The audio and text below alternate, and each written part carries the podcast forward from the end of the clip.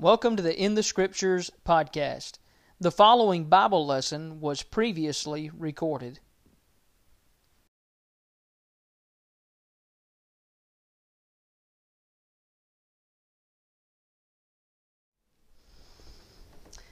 Hello, everyone. Lance here, getting ready to bring you another Bible lesson and uh, looking forward to continuing our study in Genesis. Last week we looked at Genesis 1, the very beginning of the Bible uh, where it tells us in Genesis 1 1, in the beginning God created the heavens and the earth. And we went through and we looked at that creation account, going through the six days of creation and then the seventh day that God uh, rested upon. And we, we see that in the end of all of that, in Genesis 1 and verse 31, that God saw everything that He had made, and indeed it was very good. So the evening and the morning were the sixth day. Uh, and then in the first few verses of chapter 2, we read about him resting. But ultimately, everything God created was very good. That's the way it's described. And that's where we want to pick up now with this lesson. So I'd invite you to take your Bible and turn to Genesis chapter 2.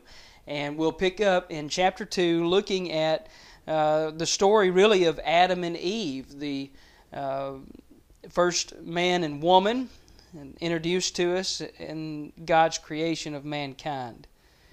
In Genesis 2, I, I want to first read the first seven verses, and we'll make some comments about that, uh, and then work our way through the other sections uh, of this chapter. So, Genesis 2, beginning in verse 1, the Bible says, Thus the heavens and the earth and all the host of them were finished. And on the seventh day God ended his work which he had done and he rested on the seventh day from all his work which he had done. Then God blessed the seventh day and sanctified it, because in it he rested from all his work which God had created and made. This is the history of the heavens and the earth when they were created, in the day that the Lord God made the earth and the heavens. Before any plant of the field was in the earth, and before any herb of the field had grown, for the Lord God had not caused it to rain on the earth, and there was no man to till the ground. But a mist went up from the earth and watered the whole face of the ground. And the Lord God formed man of the dust of the ground, and breathed into his nostrils the breath of life, and man became a living being. So this Genesis 2 is not a really a continuation of the creation account but it's more of a, a, narrative telling us some details about it. And so it's a, a, blending, in a sense, going back to the sixth day of creation and taking a look in more detail of what happens here with, with man. And in looking at this, uh, you, you, notice in verse 4 it says, This is the history of the heavens and the earth. Uh, your translation may say, These are the, the generations of the heavens and the earth. And so it's a it's telling us again uh, about this further narrative, if you will, not a second creation account, but just an expansion of the details that we're told here. You go back to verse 27 of chapter 1, it says, So God created man in his own image, in the image of God he created him, male and female, he created them. That was the summary statement in regard to God's creation on the sixth day. Now we're getting a little more expanded detail statement uh, of the history of this.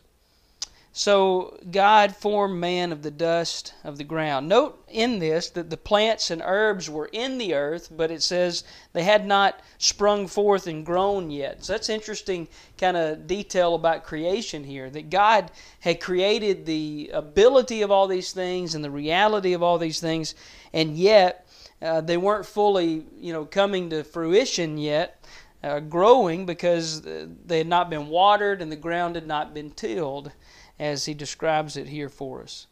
And so that's going to be part of what man is to do, is to be able to till the earth and uh, to work the ground and then cause uh, creation to grow in that way. And so that description is given to us there. It's also interesting there that a mist goes up from the earth and waters the whole face of the, the ground. So there's not rain as we know it at this time. And this is going to persist for some amount of time. And that's a big deal in leading up to thinking about Noah and the great flood. Okay, well, let's read the second part of this. So, this is again just introductory, kind of reminding us, expanding on what has happened here that God forms man of the dust of the ground. And it's interesting, too, that, you know, it's man being made from dust, and to dust he'll return. And we know that that's the case, even ourselves. It's also interesting there in verse 7 that man becomes a living being or a living soul. And so when God breathed this life into man, it was unique and different than that of the animals and any other living thing that he had created. A living soul, uh, very different than the previous animal life or plant life or anything else. All right, so next, Adam, the first man, is going to be placed in the Garden of Eden. Let's read this, uh, verses 8 through 17. The Lord God planted a garden eastward in Eden, and there he put the man whom he had formed. And out of the ground the Lord God made every tree grow that is pleasant to the sight and good for food. The tree of life was also in the midst of the garden, and the tree of the knowledge of good and evil. Now a river went out of Eden to water the garden, and from there it parted and became four river heads. The name of the first is Pishon. It is the one which skirts the whole land of Havilah where there is gold, and the gold of that land is good, bdellium and the onyx stone are there. The name of the second river is Gihon. It is the one which goes around the whole land of Cush. The name of the third river is Hiddekel.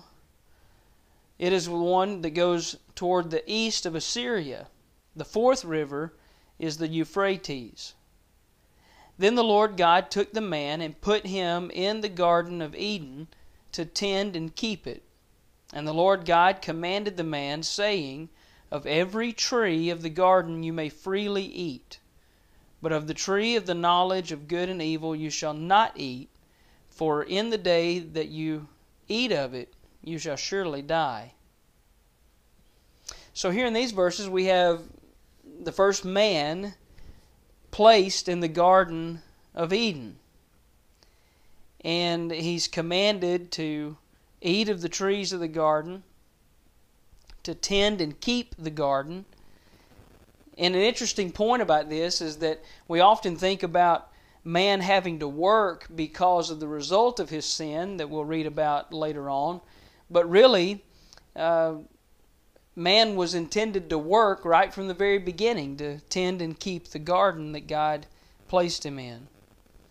Many have speculated about the location of the Garden of Eden, and we're given some information here in Genesis 2, as it's said to be in, in the region, the area of these four rivers. And the, the rivers are listed Pison, Gihon, Hiddekel, or the Tigris River is another name for that river, and the Euphrates River.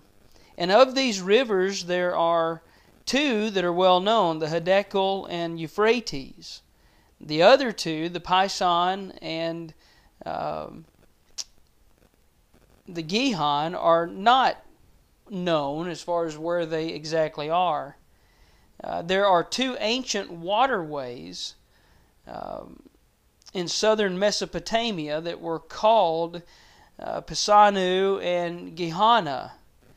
And, you know, based on just their names and the, the region in which they're recognized in, uh, and the reference to the Tigris and the Euphrates rivers that were in the same area, that would seem to give the indication that the Garden of Eden was located somewhere in southern Mesopotamia. And you can read about that uh, by Alfred Hoerth in Archaeology of the Old Testament, page 187. That's a reference to his work there um, in particular. But there are many others who have speculated about it, and many of the same conclusions will be drawn that somewhere in southern Mesopotamia may be where the original Garden of Eden was located. Because of the events that are going to transpire that we'll continue to look at, uh, man is ultimately going to be blocked out of that exact area by the work of God. And so there's no re- reason for us to be uh, worried about it too much or seeking after it because, as far as man is concerned now, that doesn't exist anymore. But again, man was placed there in the garden to dress and to keep it. God had provided everything that man needed, and um, he was there where he could eat of everything uh, except for the tree of the knowledge of good and evil. So there was one command, if you will, uh, a shall not command given to man in the very beginning of things, and that was not to eat of the tree of the knowledge of good and evil. And the warning there, the consequence in verse 17, is that if you eat of it, you'll surely die, in verse 17. The opposite of that would be that he would surely live. And so that's something for us to consider as we keep moving forward again in this study. Well, the next section, verses 18 through roughly verse 25, is going to talk about the creation of the first woman and how that comes about. Again, this is an expanded narrative of God's ultimate creation in the, the six days of creation. All right, Genesis 2, beginning in verse 18. And the Lord God said, It is not good that man should be alone. I will make him a helper comparable to him. Out of the ground the Lord God formed every beast of the field and every bird of the air, and brought them to Adam to see what he would call them. And whatever Adam called each living creature, that was its name. So Adam gave names to all the cattle, to the birds of the air, and to every beast of the field. But for Adam there was not found a helper comparable to him. And the Lord God caused a deep sleep to fall on Adam, and he slept. And he took one of his ribs, and closed up the flesh in its place. Then the rib which the Lord God had taken from man, he made into a woman, and he brought her to the man. And Adam said, This is now bone of my bones, and flesh of my flesh.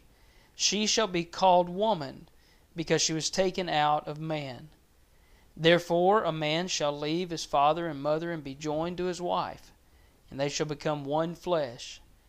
And they were both naked, the man and his wife, and were not ashamed.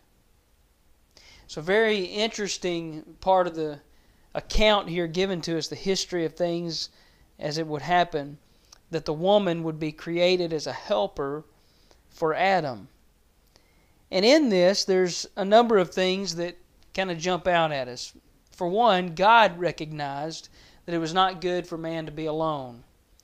And it was obviously clear throughout creation uh, that Adam wasn't going to find the companionship that he needed uh, out of all the other animals that God had created. It's interesting, too, that Adam named the animals and that there was this kind of joint effort between Adam and God in that sense. It's interesting, too, that in verse 21, God caused a deep sleep to fall on Adam, the first uh, kind of medical procedure, if you will, a, a, special, uh, miraculous medical procedure performed by God. He took one of his ribs, closed up the flesh in its place, and then he took that and created woman for man and brings her to Adam. And Adam, uh, the first thing then that we see him actually saying is recorded there in verse 23 when he said, This is now bone of my bones and flesh of my flesh. She shall be called woman because she was taken out of man. And so an appreciation is there from Adam for the woman that God has created for him. Remember, we talked about Moses being the author of Genesis. That seems to be completely accepted throughout the scripture and recognized. And as Moses is giving us this history of the creation account, it's very interesting what Moses says next in verse 24. And he makes this statement after what Adam has said about woman being taken from man and her being created here as the helper uh, for man. He says in verse 24, Therefore a man shall leave his father and mother and be joined to his wife, and they shall become one flesh. This is God's establishment of marriage, of a family, of a home, and of the design for mankind to be able to sustain itself through family and home and the bearing of children. Man and woman. Our world has gone to great lengths to stray away and deviate in every possible way away from what God created. And I know there are many things to consider and many issues to deal with, and I certainly can't deal with all of them here in this one sitting. But what, what I really want to call each of you to think about as we study this very important portion of God's Word is the, the, the very real reality that in our existence we cannot deny that we are male and female, and that we are born male or female, and that that is according to the plan of God. That is the nature that God gave us, that God put into place. And that in order for man to continue to exist via procreation and offspring, it requires that there be a male and a female. And as much as man wants to deviate from that God established institution, that God established divine nature in that sense, as much as man wants to deviate away from it, there is no denying the truth and the ultimate reality of male and female. Let alone from the fact that God condemns homosexuality, sodomy practices, men leaving the natural use of the woman to be with other men or women, the natural use of the man to be with other women our culture has embraced all of those alternate lifestyles, as they may be called. But let's recognize it for what it is in the simplest of forms. It is a deviation from how we are created. God created male and female. And therefore, as we read there in verse 24, a man shall leave his father and mother and be joined to his wife, and they shall become one flesh.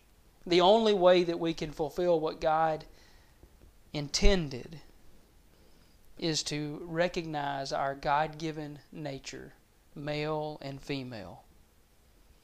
Another key thing to recognize here in this text is verse 25. When the writer Moses points out to us that they were both naked, the man and his wife, and were not ashamed if you and I found ourselves naked, even uh, if it was with our our spouse in a public setting, you know, we wouldn't expect to be without clothing. But the point here is that Adam and Eve at this time, the man and the woman, they had no knowledge, no understanding of any kind of a shame, of any kind of reason to worry about a shame of nakedness or anything else. They were completely innocent. And that's fascinating and almost mind boggling for you and I to think about today because we know good and evil and recognize a need for having a sense of shame very quickly in our lives. Well, that's coming here in chapter 3, but we're not there yet.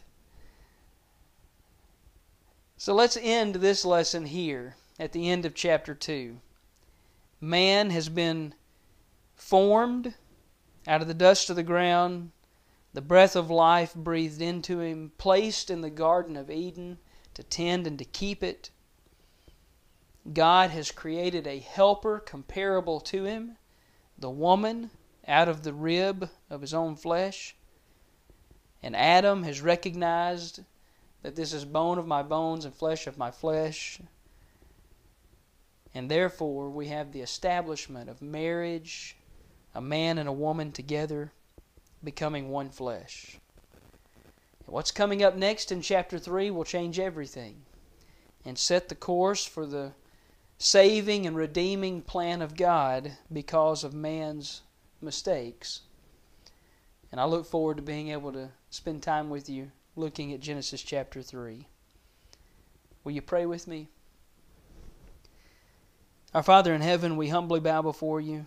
We're thankful that we can open your word, that we can study it and learn to see how wonderful it is to be a part of your creation, to gain knowledge and respect for your original plan, your perfect plan for mankind. Father, help us to strive to bend our own selfish will to be in submission to yours and to recognize you as our God, our Father, our Creator, to recognize you as the one who sustains and provides for our very life, to also recognize the reality of us standing before you in judgment.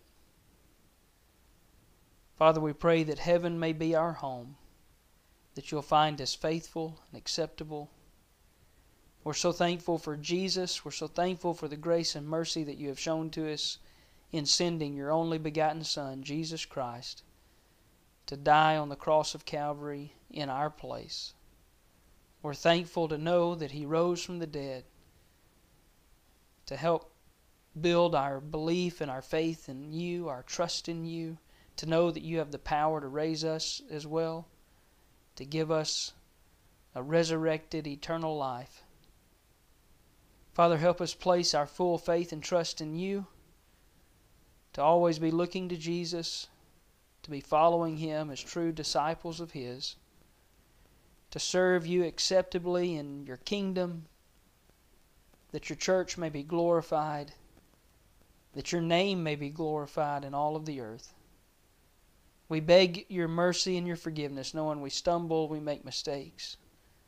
We pray that you may have mercy on us and forgive us Help us have repentant hearts to turn away from those things and to do better. Father, we love you. We adore you. And we offer this prayer in Jesus' holy name. Amen.